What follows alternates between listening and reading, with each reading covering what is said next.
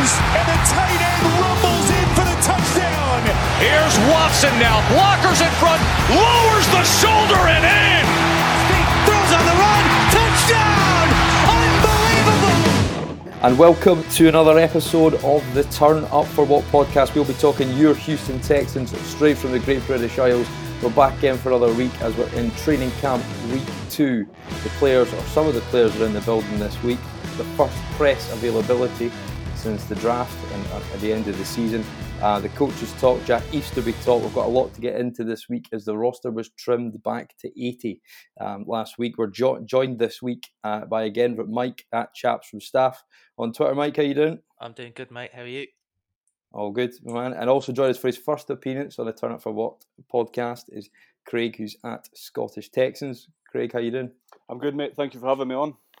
No, not at all. And Mike, probably have to apologise in advance. Uh, dealing with a couple of Scots here. If you uh, need us to slow down or uh, can't understand a word we're saying, then just uh, just raise the hand and we'll I'm do our best. You're used to me by now, anyway, so Yeah, yeah. it'll be all right. But um, but Craig, first time on the podcast, mate, and um, what's your sort of Texan story?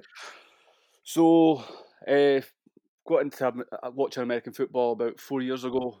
Um, my main reason for picking the Texans at the time was Hard Knocks was on. JJ Watt, what a guy! Watching JJ Watt take over Hard Knocks, watching the just domination of that man was the most appealing thing I've ever seen in sport. So that got me into Texans. Then I started watching and realised Brock Osweiler was our quarterback. and started questioning everything I knew about American football straight away. But from there, um, it just grew and grew. The obsession with American football and a whole Texans. I mean, it's gone. It's got a lot better since I started watching them. I suppose, where going from Brock Osweiler to Deshaun Watson. I mean, that's the dream.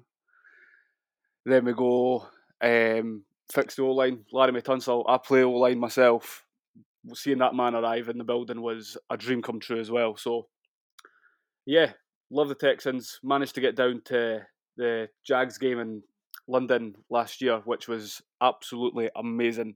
If anybody's listening that's in the British Isles, that's fancying going down to watch an American football game, I can't recommend it enough. It is just an amazing experience, especially if your team's playing. I mean, that was just a dream come true.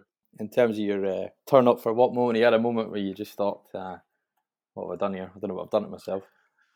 Pr- pretty much the whole season watching Brock Os- Osweiler. Like that was uh, it's one of them. You see the contract, and I was like, wow, this guy is obviously amazing. We've obviously made a massive mistake.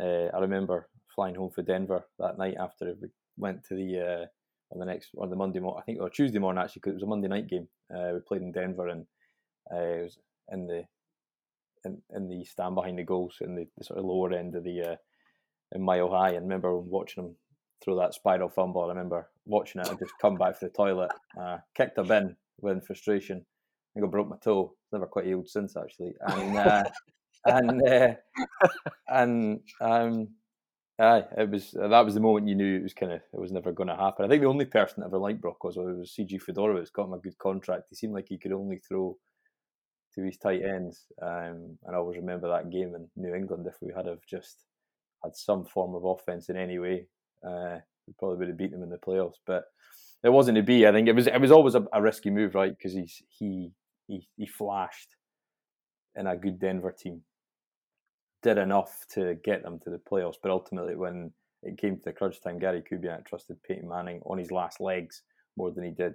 Uh, they did Osweiler. I think at that stage as well, we'd been starved. I think by never having a never having a quarterback. But when you have one, and I think people, and me and Mike talked about this last week, when you have one, everything changes in an instant.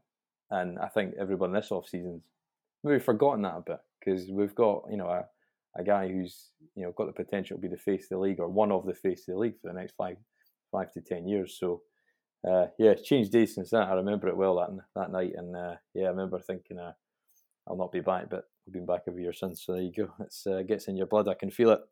Um, so anyway, the, um, we've had that since after we after we recorded last week. Uh, Eddie Vanderdoes um, has has opted out of this season. We've seen an absolute plethora of guys opting out, particularly in New England, uh, which always makes you suspicious. But wait and see what the, the grander plan was there. Um, but guys, in t- terms of Eddie Vanderdoes opting out, any concerns for that D line? Not for me. Not for me. I mean, he was expected to be in regular rotation this year, wasn't he? But I mean, his first appearance was December last year, late late in the season. Um, uh, he's not really a cornerstone. Um, no, I, am not really particularly concerned. I think I'm, I'm, more concerned that if if there's more more to come, is there a deadline for people to opt out? I can't remember. It's not been finalised yet, the deadline. Okay. So I think they're still working towards that. I think the, the league's concern and why they're trying to bring that forward. So originally, it's been held up by lawyers. Yeah. There was an idea that they would have a seven day window once it was finalised for players to finally opt out. And obviously, teams have proactively spoke to their players and said, guys, we need to know which way this is going to go. If you're yeah. if you're going to come back and play for us this year, great. If you've got health concerns off the field, everyone's situation is different. So you know, we respect that, but tell us now. And that's definitely what's happened in New England. I mean, I, I, do wonder, I do wonder, and I think I was sort of mentioned this last week.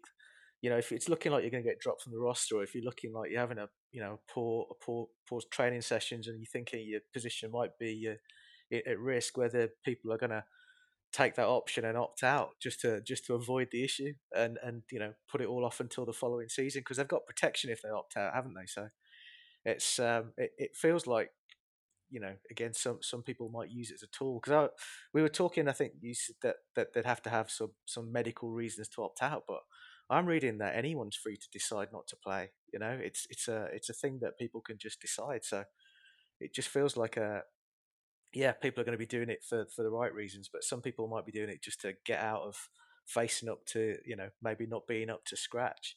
No, it's it's a it's a fair one for me. Um, going back to the roster spots though, I've got a feeling Vanderdoes might not have made that out of the pre-season this year if we had had one. Um, I mean, we went back and got Albert Huggins, who coming out of Clemson couldn't get a game because uh, Dexter Lawrence and the big boy Wilkins that went to the Dolphins.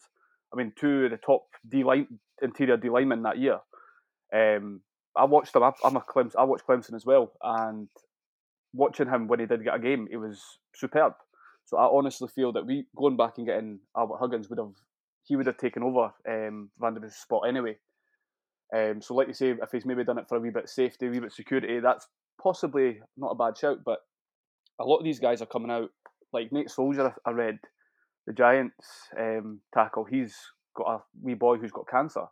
See guys like that, like it's not even a question. Like if your children or a member of your family is at risk from this stuff, it's never going to be. It's bigger than sport you know what I mean? Like nobody can argue with anybody like that that's got a, a legitimate reason. Um, if somebody's, you know, just going, oh, I, I don't want to get, I'm worried about coronavirus, I don't want to get it, and opts out, yeah, that's a bit different. That that's somebody you can maybe have a grump and a groan about. But at the end of the day, that's that man's health, and that's his livelihood. You can't, I can't really argue with anybody. Um, I know that in Scotland, all the British football leagues got cancelled this year because it was just too big a risk. So yeah, no, fair play to anybody. I mean, it's you're going to get a lot of shit for opting out from your fans. Doesn't matter what your reasons are. So fair play to anybody, and I like fully support anybody that needs to opt out this year. Yeah, it's interesting as well because the reason why Nate Solder picked New York over the Texans, New York kept trumping their offer that that off season. We tried to tried to re reinvent the, the line and uh, and the um he could have very well been a Texan, but one of the biggest issues was that he didn't want to leave the East Coast because of the medical care his his, uh, his son was getting. So, yeah, um, yeah I mean, fair play. To, yeah, you're right. It is, it is bigger than sport, I think. And ultimately, you know, all these guys are doing it to support their families first and foremost. So, you know, I think it's uh, it's the, it's the way the best way that you can see they can do that. So if you can't you can't support them with good health, then you can't support them with much really. So yeah, yeah. I, I mean, it's it's it's going to be interesting. I as you as you said, Mike. I wonder if there's anybody in the text who's thinking about it, has not done it yet, you would have th- thought the message would be clear um, from that. But um, but moving on to the uh, the press conferences, and obviously OB was out there. Um, you know, 23 minutes of nothing as always. Uh, good, good, good, uh, good, an- good answers without saying a lot. I think, but there was a couple of bits that they picked up on, um, and one of the bits, which is how it pertained to that last point, was that you know, not all players are reported yet. Now they're getting a phased return, and you've got to have 72 hours clear of testing. So the players go into the building, get tested, and then they get sent home for Zoom meetings at this, at this stage. They start going into start going in to get a lift in, and then they'll start, and then after that, you know, not until the 14th, as we said, they'll they'll get on the pad. So it's it's probably you know not decided yet by any stage until the league puts a firm deadline on it. You know, we could we could be without one or two guys quite comfortably at this point. Yeah, so I I spent uh, I spent the weekend up a mountain with no data, so I've literally spent this morning catching up. And I saw I saw the O'Brien uh, interview, and you're right, it was it was a scripted um, few half an hour of, of talking about the usual stuff, but he did talk about roster versatility and the bubble, and um, and I think you know it, it goes back to what we again what we were talking about before about you know a lot of the differences this season uh, going to make a, a, going to have a big impact. I think on on certainly the start, the first half of the, the season. You know how those teams manage the bubble, how how the teams prepare. Um, you know, it's it's going to be as big a factor um, in terms of their results as as you know individual performances and and anything else. So, you know, roster versatility. Those kind of journeyman players that you can rely on with, with experience, um, I think they're gonna they're gonna they're gonna make a big difference. I think that I could kind of pick that out of, of what O'Brien was talking about in terms of, you know, um, Deshaun and, and JJ's press conferences. And they were just reading off a script, right? They were saying what they what they would normally say. So I don't tend to pay much attention to those. But O'Brien's, what you know, it, it's all about talking about how prepared they are, and and and as usual, just so you can probably take the lines from this season's and look at last season's and, and compare them, and he probably says very similar things, but where where it was different, whereas was where he was talking about the bubble uh, and that, and that whole sort of roster versatility being really important for you know losing players uh, and and dealing with any of these sort of unexpected uh, consequences. Um, so you know, I, th- I, think it's none of it's none of it was a surprise, um, but but you know, it's good to it's good to hear him talking about those things, and and and it's still I feel you know after all the stuff that's gone in gone off in, in the off season, all the stuff that you know people say about O'Brien, feeling good. I'm feeling good about O'Brien, believe it or not. Um, it feels like he's got he's in control of it all. It feels like there's a plan, um, and you, you can't ask for any more than that at this point, can you?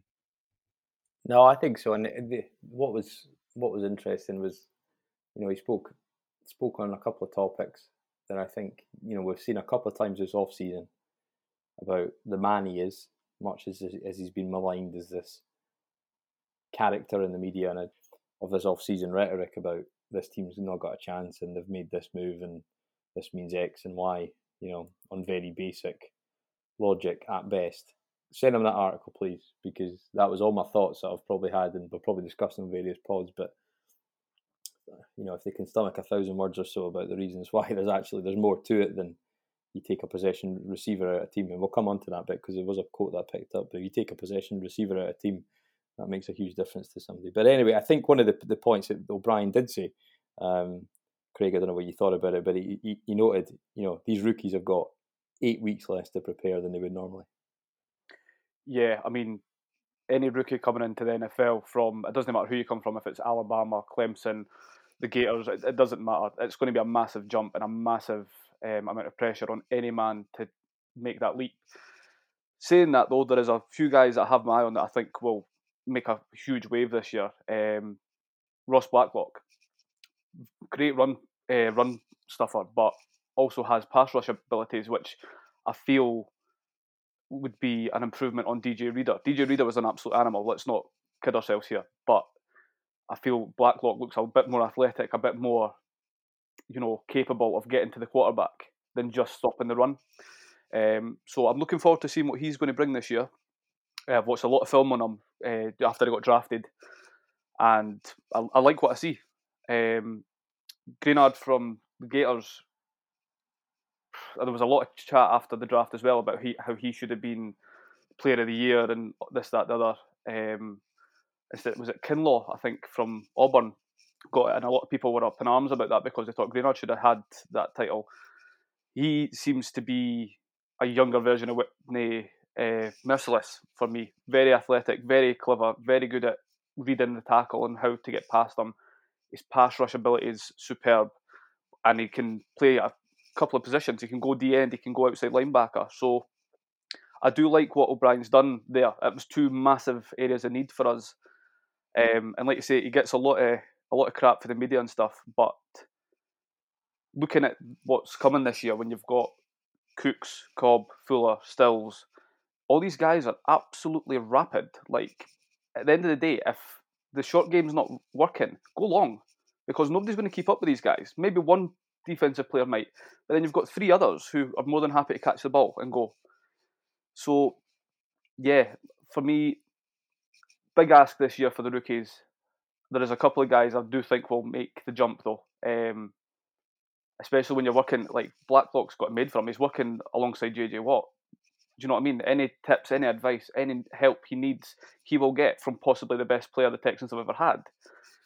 So yeah, I'm looking forward to seeing it. Um, I don't know. I read some of there's a bit of a blackout for the media through preseason and stuff like that, which hopefully we get wee tidbits and wee bits of video coming through. I, I remember last year it was Tytus Howard throwing some Green Bay defensive end to the floor um, on a drill, and that was superb to see. So fingers crossed we get a bit of media this year. Um, and yeah, I look forward to hearing the reports and seeing what's coming this year.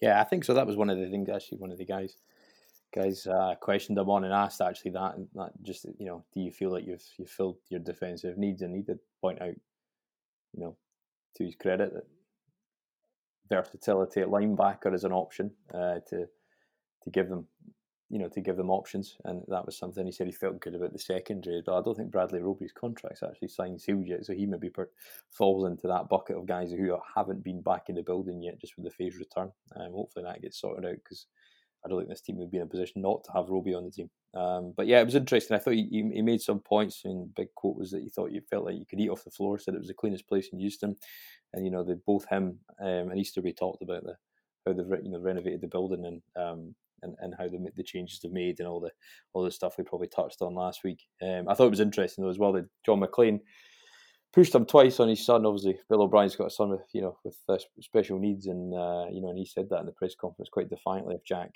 gets coronavirus, it's not going to be good for him. Uh, you know, and I think that probably puts it in a perspective a lot of ways because you know if you think the head coach is probably around the most individuals of anyone, then he's uh, you know he's he's probably putting himself and his family at risk at, at, some point. But I think what he was confident about, and I think what a lot of people have to maybe think about this is, you know, this is manageable if you if you if you are sensible, but you're you're relying on you know X amount of guys to do their part, and you know, and I think Jack Easterby talked about it as well that he said attitude and commitment is going to be the biggest competitive advantage you could have this season of any year.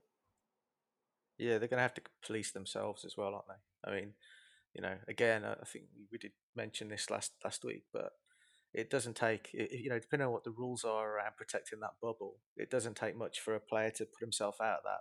You know, sneaking off for a for a, a takeaway or meeting up with with you know friends or whatever. These guys, they've got lives. They're gonna want to do stuff and uh, just making sure that they've got that discipline and that they police themselves and that they know that they're not just doing it for themselves is really important.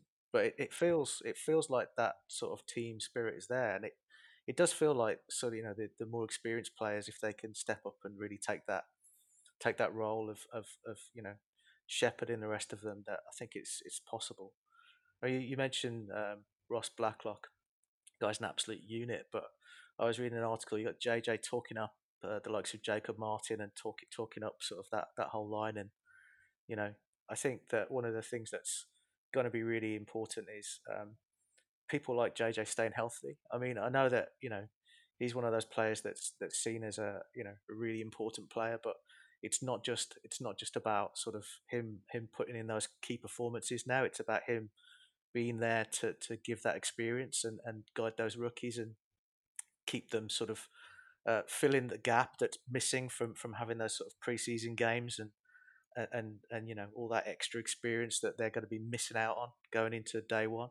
So I think um, you know making sure that those those key people stay healthy and and and take on that sort of extra role of sort of mentoring the, the, the younger players that you know I'm sure that's what they always do and that's what they've always got to do but it's a really important thing this season yeah I think it was interesting actually just jumping about a bit here, but in terms of come back on old Easterby here in a second. But I think the the JJ's press conference was interesting, um, and the fact that he said because he's been in an environment where he's had nothing else to do, couldn't leave anywhere, couldn't eat. He's got his private chef, obviously, and, he, and all these kind of things. And he was talking about from his end of the spectrum, a player who's been paid and made it.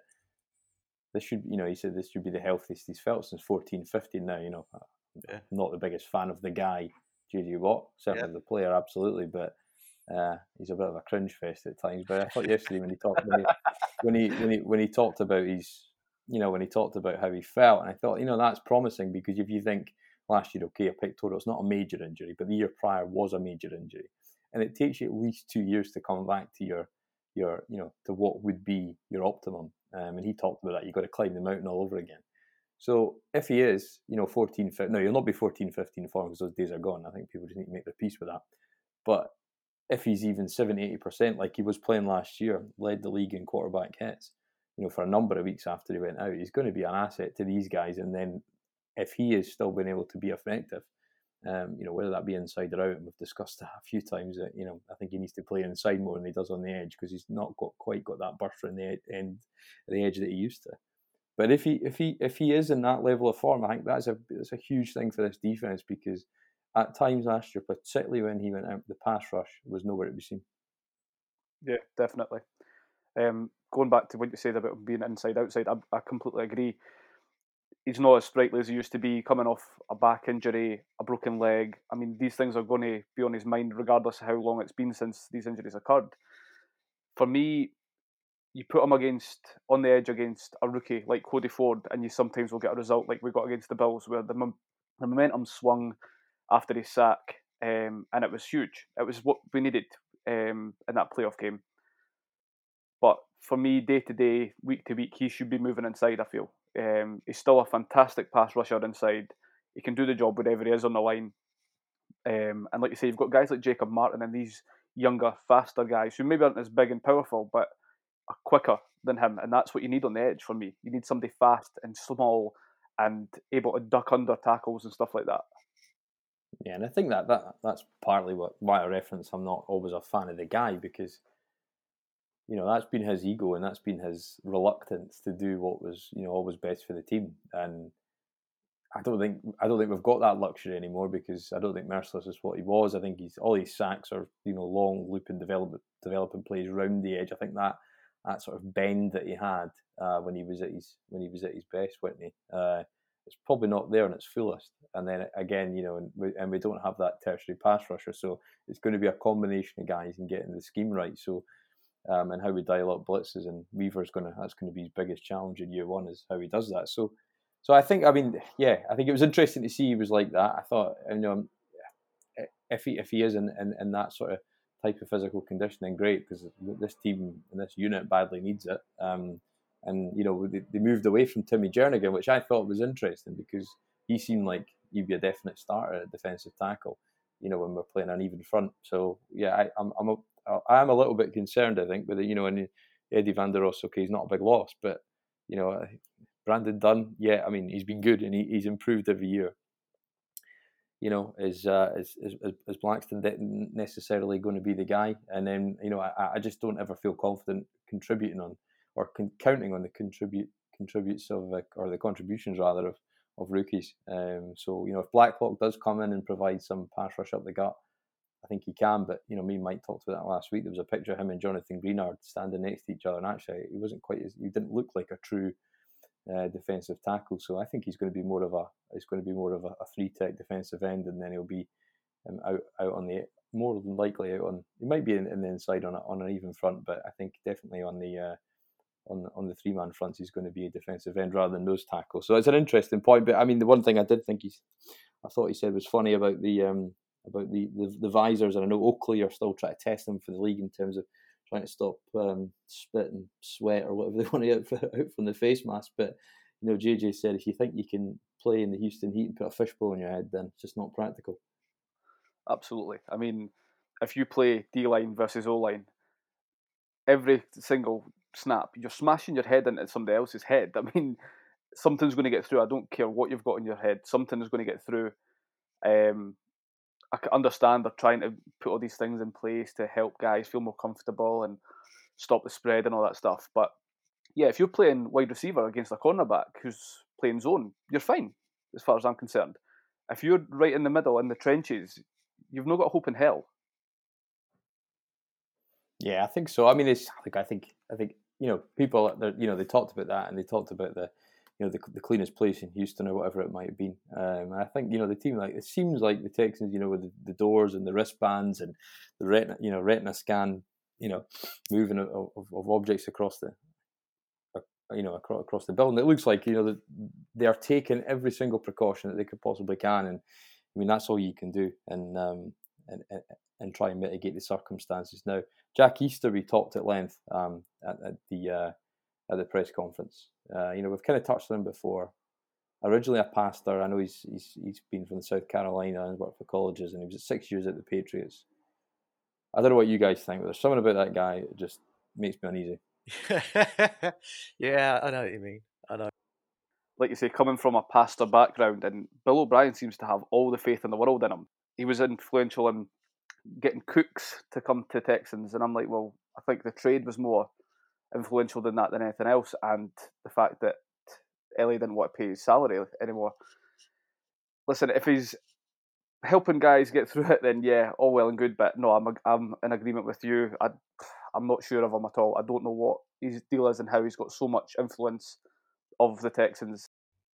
So I, I, I, my view um, was that I thought that he was possibly just in that role because he was someone that wasn't going to challenge uh, Bill O'Brien. I mean, I know that, that plays on the Bill O'Brien tropes, but you know, it, somebody who's who's who's got an, an, arrangement with Bill O'Brien, and he's uh, not not necessarily just a figurehead in that role, but you know, he's he's a yes man and, and he's he does as he's told. That that was my that was my view. See, I, I didn't get that impression from him yesterday. That's the first time I've seen him speak at length. You know, and he's got that you know, that South Carolina drawl, and he wasn't quite what I expected. I think, I mean, he is. You know, he, he, was highly regarded at the Patriots. Tom Brady talked at length about what he meant to him, so he's obviously good to the players. And I think when you're not in that pro sport environment, I probably think you can't underestimate some of the hand holding that needs to go in to get a tune out of some of these guys because it doesn't take a lot to throw them off course. And you look at guys like Antonio Brown, and you know, there's been hundreds of examples of that over the years that things can go wrong. Now, the Texans have always been big on high character guys, and and you know if you, if you had certain indiscretions off the field, you just wouldn't get drafted. You weren't allowed in the building, and that was you know that was the policy. And to a point, that's fine. Absolutely, I get that. But there's something about Easterby. I think you know he has a role to play, and you know he's VP of personal development. Now, a lot of people don't appreciate the GM's role. You know, mm-hmm. is literally everything that is to do with football operations. So from the hotel to the flights, yeah. to the you know to the travel plans, to where the you know to where where the team uh, stay off season, where they stay on season. You know, player liaison, you name it, right from top to bottom, everything that's not on the field that falls under the GM's remit. So I can see how he can come into that, and I don't think necessarily perhaps he's a yes man, but he he's certainly some somebody that's in a position. Look, I'm not going to doubt his background. I'm, I'm not well versed in, in that in that sort of arena and what transferable skills that might bring to you know to lead a, a pro football program. But I, I find it very difficult to somebody that comes on that comes from that background has such an influential role in a, a, a multi-billion dollar corporation because that's effectively you know yeah. what we're what we're talking about here. So I think he's got a lot to add. I thought he, got pressed on a couple of questions about diversity, and he's a good guy to roll in front of the media and and give out you know good politician answers. He did that well, but um, you know if he, if he, look if he can if he can create a better environment off the field for the for the players, and they've obviously done that, um, or they've or they've been very focused on the guys they wanted to bring in, and they've moved people out, and they, they, they felt potentially was detrimental to that. And like fair enough, you can't put a price in cohesion and harmony off the field because that translates on. But there's just something about the guy that I don't like, and I think if the wheels fall off at any point in all this, and it and I'm sure there'll be some interesting uh, stories that come out of it because there's just something about the guy that I, I can't quite put my finger on it, but he's not quite like anybody else you see in the media. Maybe he's just genuine. Maybe that's just you know a genuine personality coming over, and so many are are um, are, you know are able to cloud that with you know with football speak and what have you. But yeah, there's something about it, I just can't quite quite can't quite get get there with him. Uh, he's a people person, right? I think uh, you can, you know, his background suggests that he's a people person. You don't, you don't have that kind of background without being able to relate to people, you know, regardless of beliefs and things like that. You, you've got to be able to relate to people and be relatable. So, yeah, maybe he's just he's just a personally, you know, easy to get on with guy, and uh, and that's what's needed in that role. But anyway, I think the, the good thing about having yes, there was we got to hear from Deshaun. Obviously, this contract still looming. You know, we talked about last week. I didn't want it to drag on, and I don't think it necessarily will. But certainly, it feels like there's a bit there's a bit of disconnect there, or it would have been getting done. I, I, I don't know if the Texans are going to have to make some concessions as the as the season gets closer. And you know, and he made and he, he made all the right noises. He said, you know, I'm locked in being a Texan. He went through a long list of what he loved, and then just pasted in the name of all the stakeholders that could potentially be interested in this new contract. So he said all the right things. He's obviously been coached off the field by his agent, and and, uh, and they're still not there. Um, but I think what a couple of things I did pick out, you know, and I think it's it's almost what they don't say or how they say it in these press conferences because they've all been through the the Bill O'Brien School of Media training, um, you know, to say very little and and, uh, and pad it out as quick as possible. But what he did say, I thought was really interesting, um, and this was a point that actually Lance Zierlein from NFL.com, guy Houston Radio on ESPN radio in Houston that you know he talked about that last season that and I, and I think a big part of why um, DeAndre Hopkins is no longer there is he didn't train much and uh, and he also said you know he didn't get enough time with O'Brien as the offensive coordinator as they would have liked because he had other responsibilities and I thought that was quite interesting. Yeah, definitely. Um, the stories coming out about Hop, I mean, some of them were ridiculous, some of them were more believable. The ones about him not training, I do believe. Um, there was always there was obviously some sort of issue between him and O'Brien. Whatever it stems from is between them. We will hear stories and stuff. I don't think anyone will really ever know the truth. But for him not to be training, I do believe, I do believe that, um, and I also believe that there was a story came out about they would the first quarter we never got any points because O'Brien hadn't done enough scouting because he had so many other jobs to do throughout the week.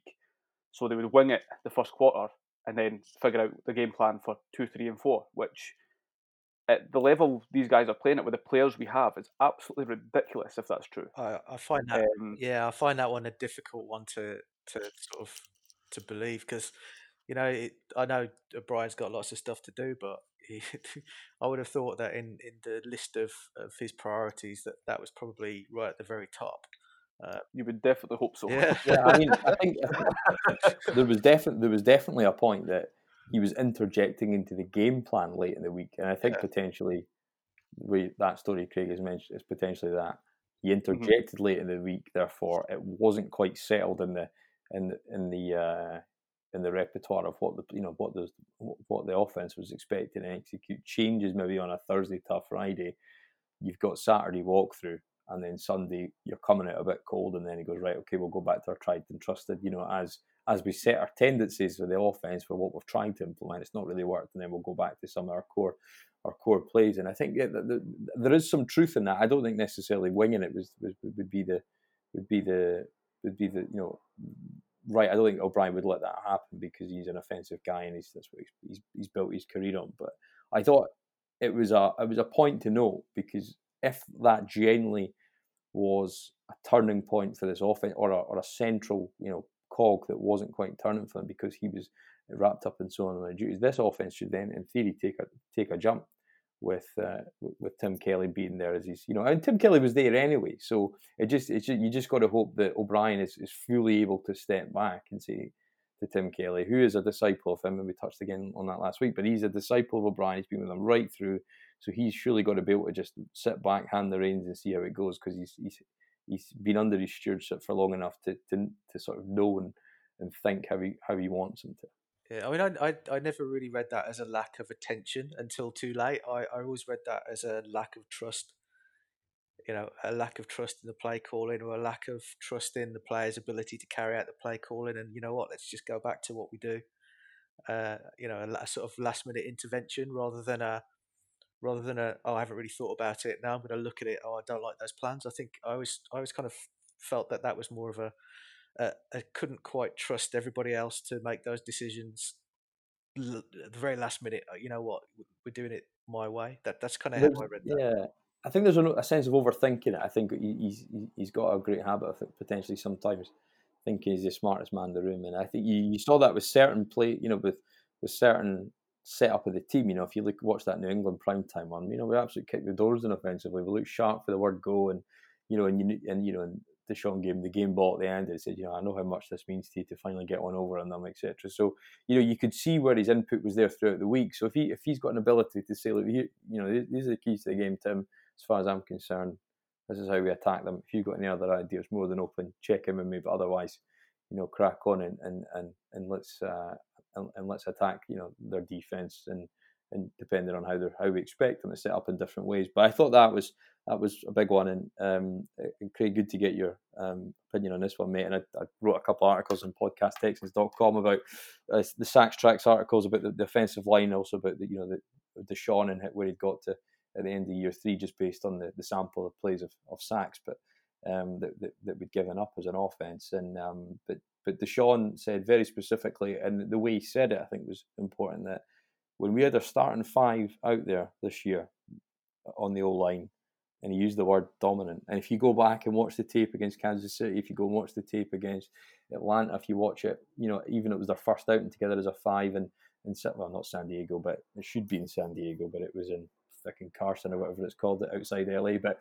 but anyway, but you know, if you look at all these all, all these um all those games with the starting five played, okay, they came back together late season. Tytus Howard wasn't right. Tunsil was struggling. He had shoulder up, uh, shoulder surgery in the off season. But that three game span where they, those guys played together before Titus got carted off in, in Kansas City, the the line was the line looked like you know something akin to 2011, 2012.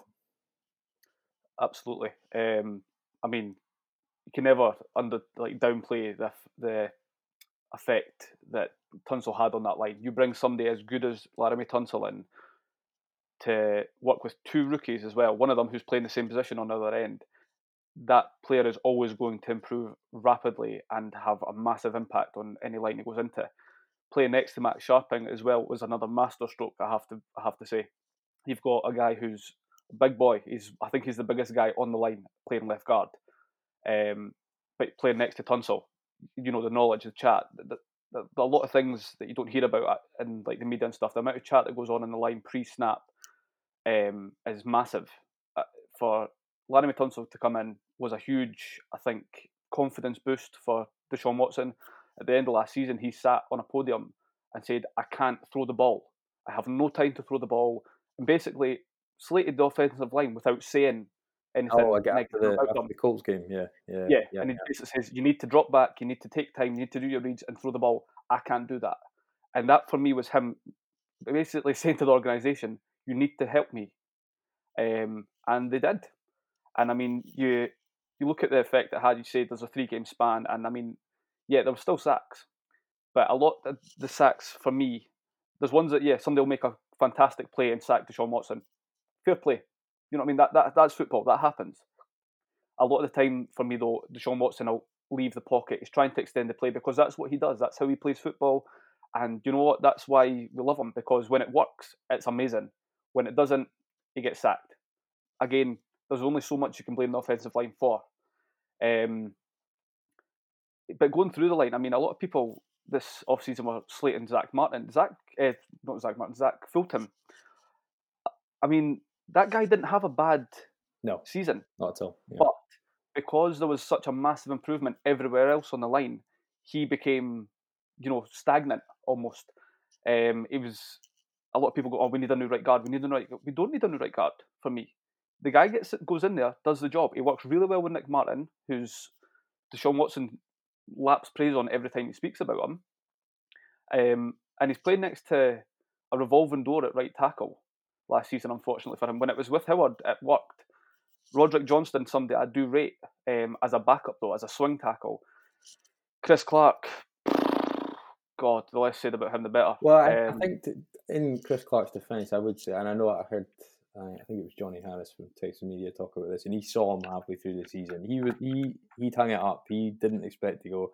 He came back to try and do the team a favour. Somewhat a plea for help, right? And that's that's that probably was it. I think he, I was surprised that he threw the team like his teammates under the bus like that. As you said, he seems close with Nick Martin, and you have to have that centre because he's that relationship with the quarterback because he's his second set eyes, right? And he's got to he's got to set you know set the protection right just as much as Deshaun does, and um, in terms of you know the the two fronts you know lining up against one another. But I think yeah, I mean a big a big yeah, I, felt you know, and I, I said it a number of times in the off season the the Zach Fulton criticism was people that don't watch film because you're only as good as the guy next to you. And and when Tytus Howard was in there, he put to bed those Andre Dillard thoughts, persuasions, whatever you want to call it, that people were clamoring for. Texas made a mess of this because Tytus Howard was by far the better player of the two after year one. And he was playing some great ball and he, he's got a real nasty streak about him. And O'Brien talked about that at the combine. He lined up in the um, in, in the in the meeting room and they just about threw Tim Kelly across the room when he asked him to try and do something. You know, one of the nicest guys you'll hear off the field, but he's he's he's uh, he's an animal on it. So I think if you've got that starting five, if you look at the, the time Deshaun had to, you know, in that five touchdown game against Atlanta, you know, where he was phenomenal. The, the game against Kansas City, if Fuller just catches one or two of those, we win that game comfortably. And uh, you know, I think the, the, presence of those five and the continuity and the communication of those guys, it just can't be underrated by any stretch of imagination. And he knows that because I think there is a lot of off-script plays at times. Yeah, but when Watson starts improvising and leaves the pocket, that that's when it's exciting, though, isn't it? You know, that's where you get that's where you get the uh, the YouTube clips. That's where you get the the exciting bits that people remember, and that, and in a way, that's why I feel I feel sort of uh, I feel a bit sorry for the guys in the offensive line. You know, they're going to have eyes in the back of their head for moments like that. And uh, but you know, you're right. You're absolutely right. It, it, needs to be planned. Everybody needs to know what they've got to do. Um, but but Watson running out of the pocket and doing his thing is, is what makes him so entertaining, isn't it? Definitely, definitely. I, I think I touched on that earlier on as well. Yeah. That we, we love Watson because he is a scrambler. He will extend the play and make an, a superstar move, and we'll be sitting there going, "Wow!" Yeah. As an offensive lineman, when it doesn't work, right? when, uh, absolutely, when you turn round and you're going, "Where is it?" and you see him scrambling away, and you're like, "Oh my god!" And especially, I mean, he's he's tough. Let's let's not yeah. let's not uh, miss that out. I mean, the guy can take the hits, and he just gets up and gets on with it. I mean, what was it last season? He had a punctured lung and all that. I mean, that, that's incredible to play through that. But yeah, as an offensive lineman, the last thing you want to see is your quarterback getting absolutely smashed ever.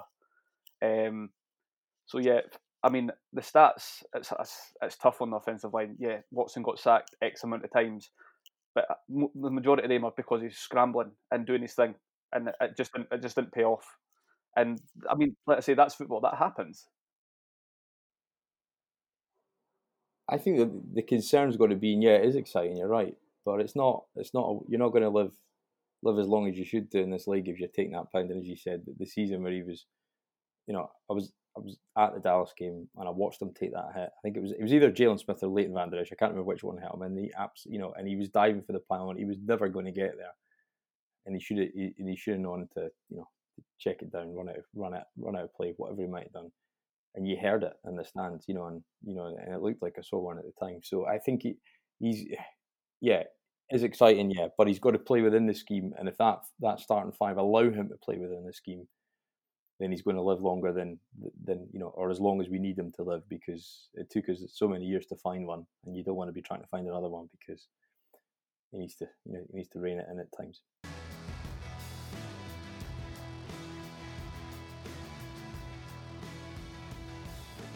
a big part of the O line and, and and how this is going to help this team, I think. And it was another point that Deshaun touched on was the running backs, and oh, they're obviously going to have Da Johnson and Du Johnson in the backfield, just as we'll have uh, Jay Reid and John Reid in the uh, in the secondary this season. So it's going to be a bit difficult for commentators and fans if you're not you know if you're not sharp on your numbers. But you got 31 David Johnson and 25 Duke Johnson. For me, that's that's the turning point, Mike. I don't know what you think, but that's for me. If we can run the ball effectively this this this season, you know, and Craig touched on it earlier, we've got guys to stretch the field. The tight ends will become open, but if we can run the ball and and run, and run enough options off that play action, then you know I, am I'm I'm pr- I'm more than comfortable that we'll be yeah, a better totally offense agree. this year totally than we were last. If we if we don't have to rely on the um, on the long the long throw down the field and a mad scramble. If we can just if we can just move things forwards um, a bit more confidently, then uh, that that could be the difference. And and then I think as well, I mean, with David John, right, we got a thousand yards out of Carlos yeah, Hyde for a guy who just basically turned up a couple of days before week one.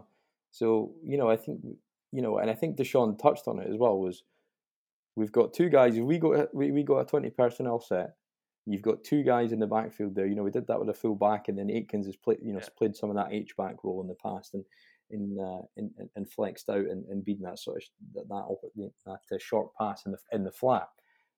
But when you've got probably two of the top five pass catching running backs in your backfield, that's going to give us a lot of looks that we can play off and, and, and, keep linebackers and safeties on their heels. I don't know what you think, Craig, but I think that's going to be a big advantage. And I think when all the trade talking, bringing in David Johnson, I think that's overlooked because I think they've- must. And they, and they must, and if they don't, then you know we're all we're all idiots, right? But if I think they've got a- a really specific role carved out for for um, David Johnson, or maybe it's just another guy to to take the load. And, and, and Duke Johnson was so effective, and he did not see the ball enough last year. Definitely. Uh, I mean, Duke Johnston had, I think, he was one of the top running backs um, with touches or something, uh, yards gained with touches. Um, the guy does a job, but I think because Carlos Hyde was more of that, you know, head down, run running back, you know, he would just do the dirty work, get stuck in. Um, I think he got more of the ball. But listen, before when the news broke, David Johnston was coming to Texans. I was over the moon because David Johnston was one of the most dominant running backs a couple of seasons ago. Like everybody wanted him in the fantasy teams and all that stuff. Um, so I was over the moon.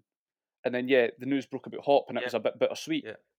But I still remember, like as soon as David Johnston's news broke, I was thinking, this is this is good for us, because like you say, we brought in Carlos Hyde for a.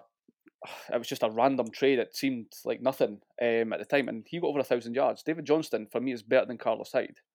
Um, has a yeah, absolutely. He's got a massive chip on his shoulder. He's got a lot to prove as well, right? So you know, he had all that, all that negative, all that negative energy from from being on the back of the, the Hopkins trade. He's got a lot to prove, and he's, he's talked about it. I know that you, you follow him on, on social media, but he talk, it, it gets referenced a lot about you know he's got a lot to prove, and you know doesn't doesn't doesn't have a lot to. Uh, he doesn't worry about the haters and stuff. The guy, the guy's, you know, it's, I'm not saying it's his last chance, but you know he's got the experience. He's got a lot of potential that's possibly unfulfilled, and maybe this is maybe this is the team where he you know he can get back on that and maybe surprise some people. You know, And he's not he's not had a lot of. Uh, yeah, go on. No, I was just going to say, Mike. I think he, he fits that that sort of inside zone, early down sort of stuff that O'Brien likes to do. But I think Yeah. you know with O'Brien not, you know, we talked about not maybe playing the call, calling the plays is, and Tim Kelly. Well, maybe Tim Kelly will have a different, you know, opinion on that and. And maybe actually throwing the ball on first down rather than continually running it. Now that was the least he ran the ball ever in O'Brien era last year, by the way, and that was brought by John McClain yesterday, and, or on sorry on Sunday rather on the press conference. But the, I think I think he fits a role in terms of like the bell cow, you know, in inverted commas, and, and giving you those hard yards. But also, I think with with, with uh, Duke Johnson, I think you know, in terms of you know, getting to the edges, stretch zone plays, you know, that you sprinkle in and break up your tendencies. He was really effective in those. I remember the, the run he had against Carolina before they called that ridiculous trick play and it got intercepted. You know, and that basically killed the game for us really at that point because it was just such a momentum killer.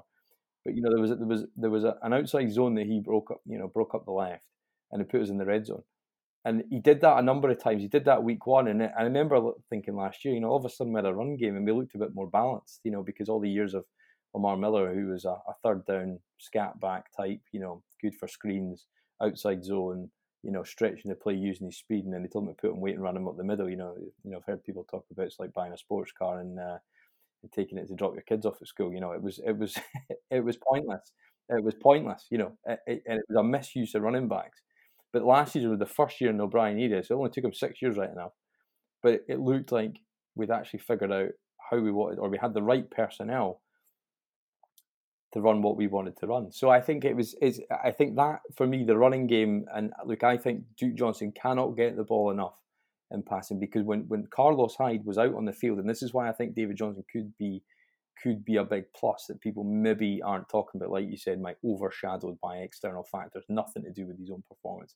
He has had injuries but I think there was so many plays I watched last year on tape where the, where the running back and, and 11 personnel got flexed out he was out, out you know, he was he was out on the perimeter, the, further, furthest wide of all, all the receivers, and he just ran a simple curl route, and it was very predictable. And you were basically taking you know that option off the field, and defense is starting to know. You know, if I can notice it as a complete layman, then I'm, I'm sure I can guarantee defensive coordinators noticed it. So if he comes in, and I remember when we when we had Tyler Ervin, and that never quite panned out.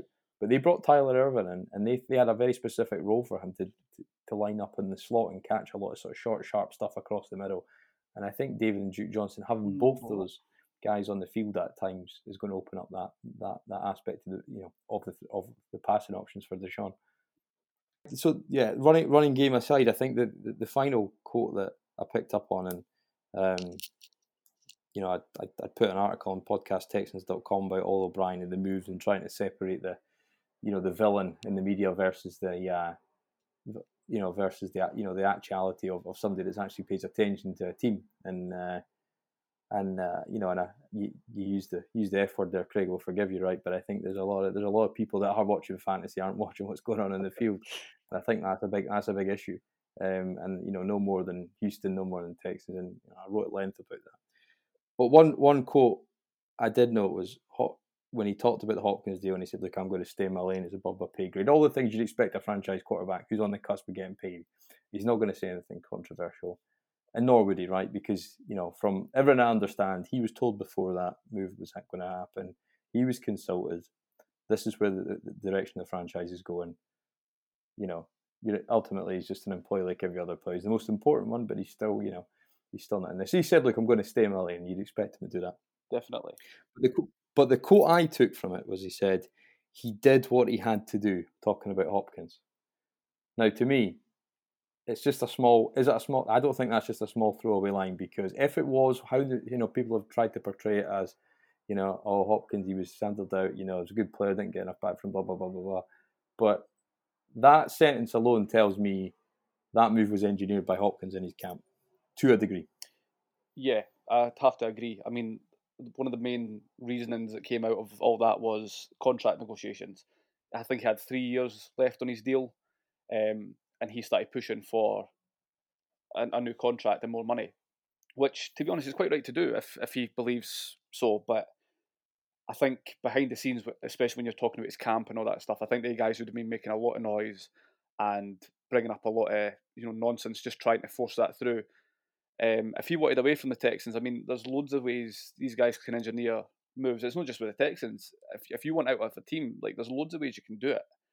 Um, they obviously found something that worked against Bill O'Brien, and yeah, he did what he had. If like Hopkins, uh, Watson said, he did what he had to do, and he got what he wanted. And then I feel, I believe, I think he's going to get this mega contract from Arizona, and good luck to him.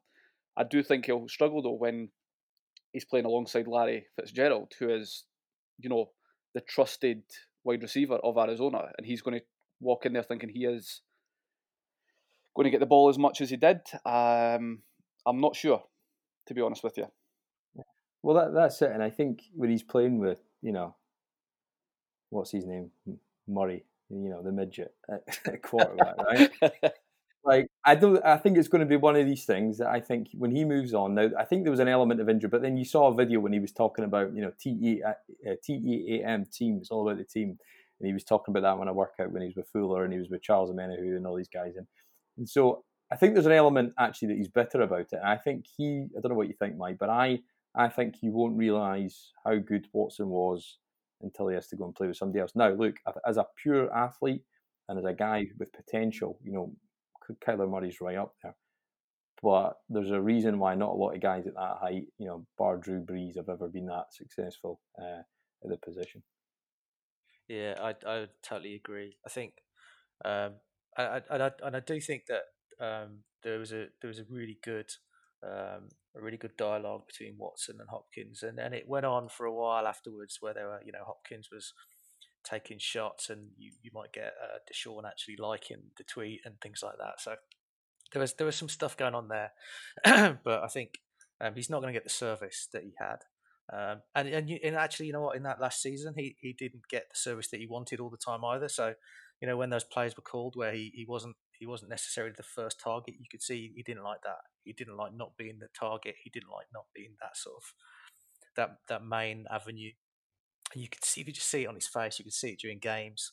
He was getting frustrated with stuff when whenever he wasn't that that primary goal for that ball, he was he was getting frustrated. And I think um, you know now he's moved. he's never he's not going to be that person. He's he's absolutely not. He's going to have to fight a lot harder for that position, and I don't know whether I don't know whether he's actually been in that situation where he's had to fight for that sort of uh, that top spot. You know. Well, I think when I you think... watch his film, you know, I think that he's. I when I talked about Watson being, you know, maybe he'll appreciate what he had. Didn't look the friends off the field, and yeah. these are young guys in their twenties in social media, a different generation. Like you know, so it's just kind of means it means less to them than yeah. some people would like to make it out. But for a guy who consistently failed to get separation on the outside, who's not going to be afforded to play in the slot because Larry Fitzgerald plays in the slot at this stage of his career, a guy who failed to get separation. Now, don't get me wrong, his catch radius is the best in the league without a doubt, and he he needs the ball to be fit in tight windows because he can't get enough separation because he doesn't have that top end elite speed that a lot of teams are all trading and looking for. You know, like Henry Ruggs, first yeah. player in the draft this year, he's got the elite speed. That's what, what teams are looking for. The Chiefs, reigning champions, they've got a track team on the outside. They are looking to stretch the field, open it up underneath, and they're doing that with fast guys. But the, what I think what we've what you'll, what you'll realize is I, I, I don't know. I have not watched enough of Kyler Murray to say he can't do that but he doesn't strike me as a guy who's willing to fire the ball into tight windows and trust. Now that may come over time, and his, his, his natural catch ability will you know will always win out. Um, but yeah, we'll see how he's interested. And we've said before, a guy that likes to go to um, Paris Fashion Week, live in Arizona. It's a bit of a paradox, but there we go. We'll see how we back from with that. Anyway, but I think that I think just just the just finally as well. I think in one one note, I think that that Watson said, and I think this is probably the final biggest, and everybody knows this, right? And we're probably sick to death of hearing it. And actually, I think from now on, right, there's a ban. We're not going to talk about Hopkins ever again because I think we need to move on collectively. Agreed. And, and dragging it out. Maybe the last time we'll do it, right? It just there's been a lack of a lack of stuff happening, so it's still getting talked about. And this was the first time the players were back in the media later than normal. But I went to a game last year in NRG, and I walked. There was two guys on the field on either side who would probably say the top two or three. It was Julio Jones. It was DeAndre Hopkins. And who was the best wide receiver on that on that field by a country mile that day was Will Fuller. Not even a question. In terms of the impact yeah. on that game, I was just going to say, I was actually going to say that there. I was like, you have to say Will Fuller here. Yeah, he was he was he was frightening. He was absolutely frightening. If this guy can stay healthy, he's a he's a wide receiver number one just by speed and his route run along. Because I think people probably underestimate actually how actually not Will Fuller's a better route runner than DeAndre Hopkins. I don't think you can really question that. That's obvious when you watch the film. Fuller's fast, but he's also an artist and, coming in and out of his breaks. And he looks a bit strange with his dread shaved off. I, am going to be honest, I just didn't even recognise him. But I think this guy, he knows it. He knows this. He's never been injured in his whole, you know, high school, college, and he's had seasons taken him and he's had dollars taken out of his pocket. So if this guy, you know, we talked about the running backs and how important that would be, but if this guy comes in and can play 16 games and you know and you know I watched them burn past you know the honeypot or whatever he wants to call himself at safety in Kansas City and it was a no contest he just dropped a couple of passes and another day that's you know two or three touchdowns but he'd already scored a hat trick the week before this guy's potential is off the charts if he can stay healthy because Deshaun throws a lovely deep ball and you got Brandin Cooks streaking on the other side it just feels yeah. like it's set up well for both those guys he's my pick for this season. I, well, I didn't want to say that because I, I have a habit of, of cursing people. So if I, I, I was trying not to say that he's he's my pick for the season because that means he'll get injured on day one. But but um but yeah, he's my he's my pick. I mean, even if you know he, he you can see how he, he can terrify a defense, absolutely terrify a defense. He can cause havoc, and you know he's a, he's a fantastic player. His stats don't his stats aren't great because he spent a lot of the season not doing anything right, but he's he's he's got such potential. And if you look it, at the games he returned in, right? Okay, right, that Thursday night game against it was probably a turning point of our season. Malik Hooker was having fits, right? He, you know, he was a, a high pick coming out of college. Never quite, you know, come back from his first season injuries, and you know when he flashed for the Colts. But with Will Fuller on the field, that was the times Hop, you know, okay, the, the departed looked good. But without him on the field, different prospect whatsoever because the safeties rotate their coverage, you know, etc. You know, they, they, can be bracketed. You put Fuller on the field with ad- additional pace, if not equal pace. You know, you stretch the field, and I think the guy who's going to have the biggest impact. I don't know what you think, Craig, but Randall Cobb. I think he's just. I think having a trusted slot receiver that knows when he's hot, when the ball's got to come out quick, and he's got to break off his route because you know the the, the uh, defender in his zone's blitzing, and he's hot. He's going to cut off his route and just take the easy catch. And I think that veteran savvy across the middle could be the difference between Deshaun not having a four thousand yard season which his talent suggests he should, but to doing it this season and being able to sustain drives at key times in games. Definitely, mate. Um, I mean, we talked earlier on about Deshaun how extending the plays and stuff. If you've got somebody like Randall Cobb who's playing the slot and as good as he is, I mean, that takes a huge amount of pressure off Deshaun Watson. Plays not working out, going long. There's no nobody around just to pop it to. There's Randall Cobb. He's always going to be there. That's his job to be the fall guy, to just get the short yards, and but with the pace he's got, it's it's a different game. Uh, is that like I said earlier on? When you've got that many guys who are that quick, defenses can't cover everybody. Um, and when you say about the Falcons game, I mean, I rewatched that. That I think that may have had the biggest effect on the moves that were made this season to go and get Cooks, Cobb, keep Stills, you know, go and get speed because Will Fuller ran absolute riot that day. Um, nobody could get near him and it was it was ridiculous. Like I think that was the potential. The the day we saw the potential of Will Fuller and what all the hype was about and why we went and got him and stuff like that. Um, I mean, I don't think Hopkins had too much to do that day, and it's that's probably had an effect on him. And yeah, whatever. But going forward, if we can play games like that against more teams, we're going to do very very well this year. Um, same Will Fuller's your pick for me. I, I, I think it's going to be David Johnson. There's so much controversy come around him coming in with the trade and all that stuff. I think he's going to have a severe chip on his shoulder. I mean, he dropped down the depth chart at, uh, at the Cardinals and stuff, so I think he's really going to come in, step up, and be the workhorse this year for us. And yeah, I can see him getting a thousand yards rushing.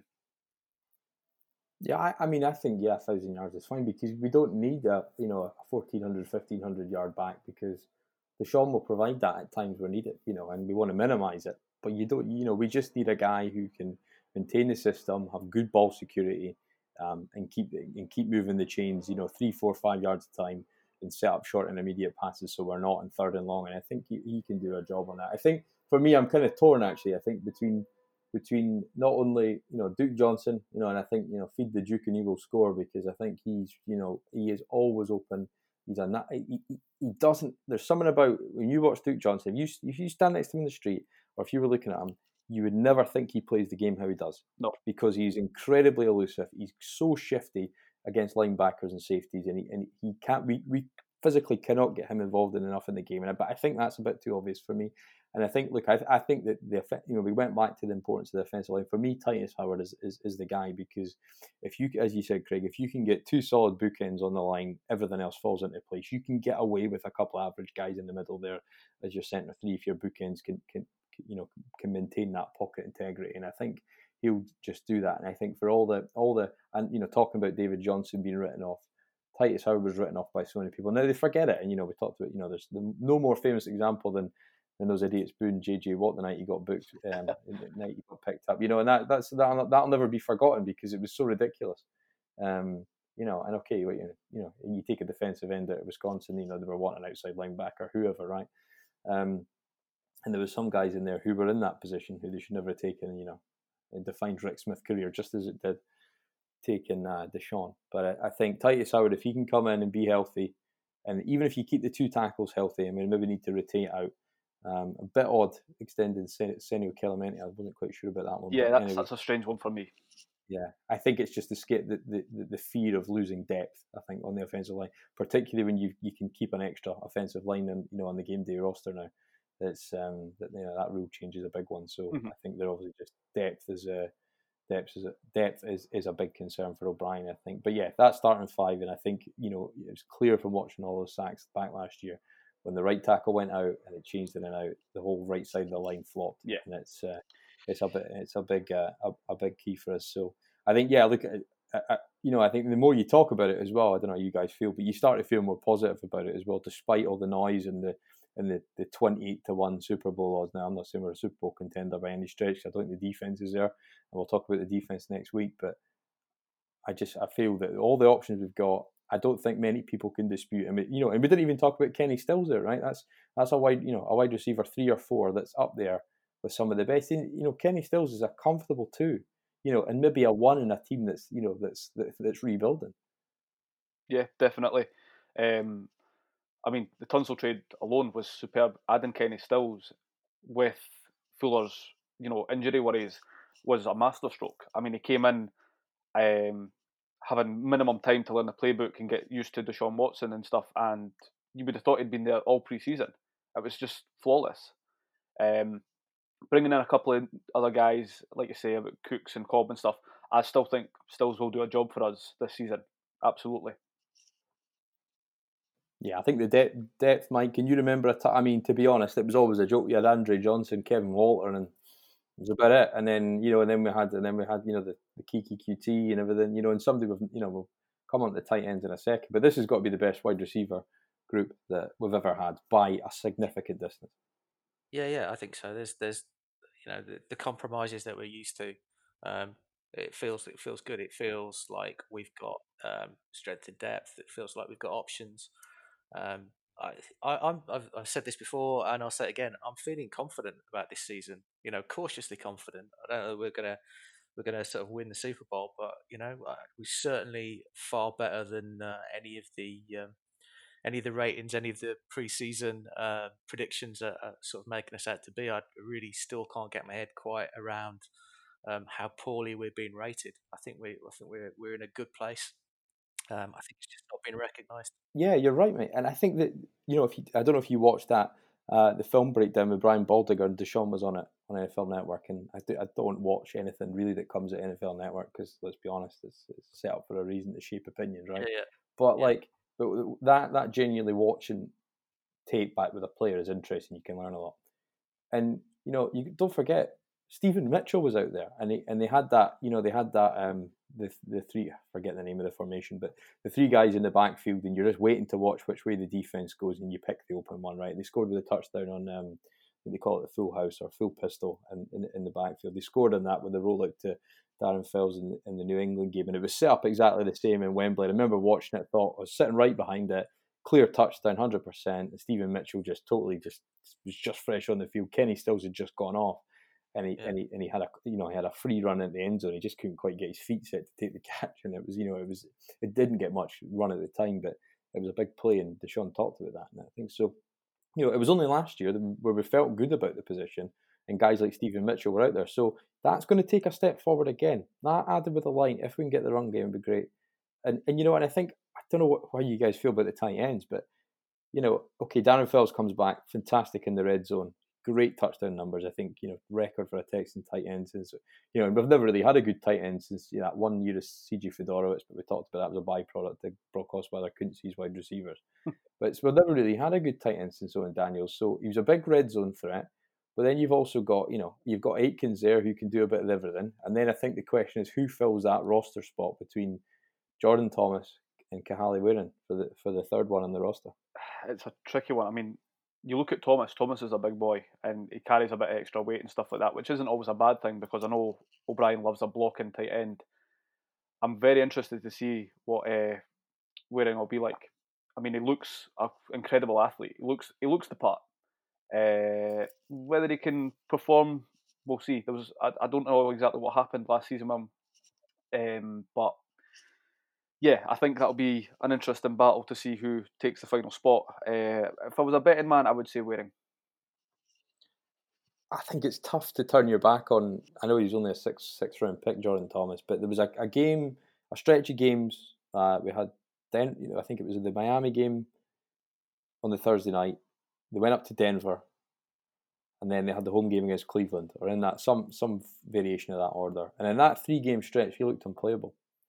Um, so it's in there, and I think you know that he got injured, and I think Luke O'Brien said you're in year two. If you miss time, I can't trust you. So I think you might be right, Craig, in the in the sense that I'm almost tempted to say it's Jordan Thomas. If he wants to be on this roster, he's going to have to beat out Darren Fells because Darren Fells is not a big deal.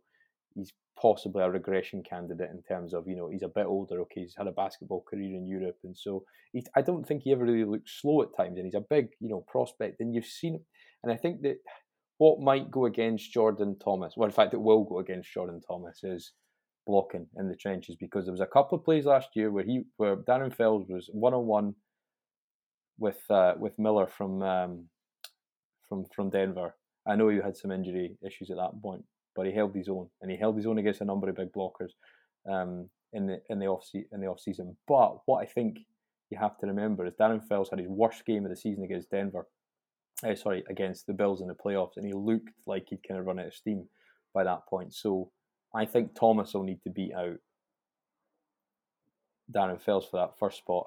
If if he does, then he's on the roster. If not, I think there's maybe a potential that, and I think it'd be wasted talent, but they might side with Kahale Warring because if you saw Mike this week, and the, they're all getting their, uh, their their video clips for the jumbotron and what have you, and getting their getting their pictures and getting their clips for um when they announce the, the college, and stuff. Yeah, yeah, all that kind of stuff. You know, when they say their college and things like that on uh, on live TV when they announce the lineup. But he looks a unit.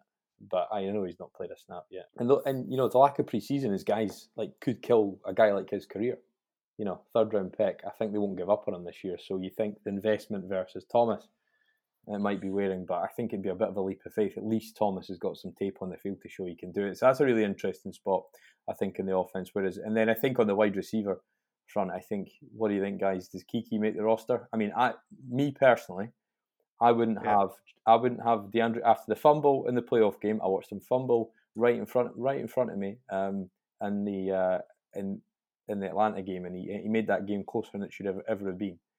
He's yeah. probably had one too many mistakes for me to do it. And I think, but I think the only guy on this on the current roster would be Tyler Simmons out of Georgia, who looks like he's got some capability in the return game. Is it is it not a temptation though, especially with this season and the way this season is looking in terms of you know you don't know until actually the guys are on the field. Is going with a known quantity, and he's very much a known quantity. Is it? Is it the? Yeah. Of, well, no, you're right. I think this will be the most risk adverse move you make. That's why I think possibly yeah. if you take that lens, I think Fells makes the roster. Jordan Thomas and, and Warring fight out for the third, just depending on who looks the best in camp. But you know, and both of them have had, you know, I've had I've had good reports from previous years. But yeah, we're still going to get the pads on at this stage. But but yeah, I think yeah, you you might be right. We just we just go with the, the the, the safest possible option this year because the lack of or the the fear of making a change and then not being able to or have limited yeah. ability to change it later on is, is probably going to cripple some decision making. I think. I think with Coutee as well, though, you've got you brought in Cobb, who has arguably one, been one of the most consistently good slots in the league for years. If he can't, you know, you, we're talking about mentoring and stuff like that. If he can't learn from Cobb and become a consistently good slot receiver, this is like make or break for him this season for me. If they even give him that long, I, he, he's made a couple of good plays, but when I think of Coutee, I think he drop balls and fumbles and stuff like that. I don't think it, it doesn't fill me with happy memories at all. Yeah, there's a there's a terrible play in the Baltimore game last year, and that was the Texans' worst outing by some significant distance. And part of that was there's one of the games, and the, the, the knock on Coutee is he's not mature enough.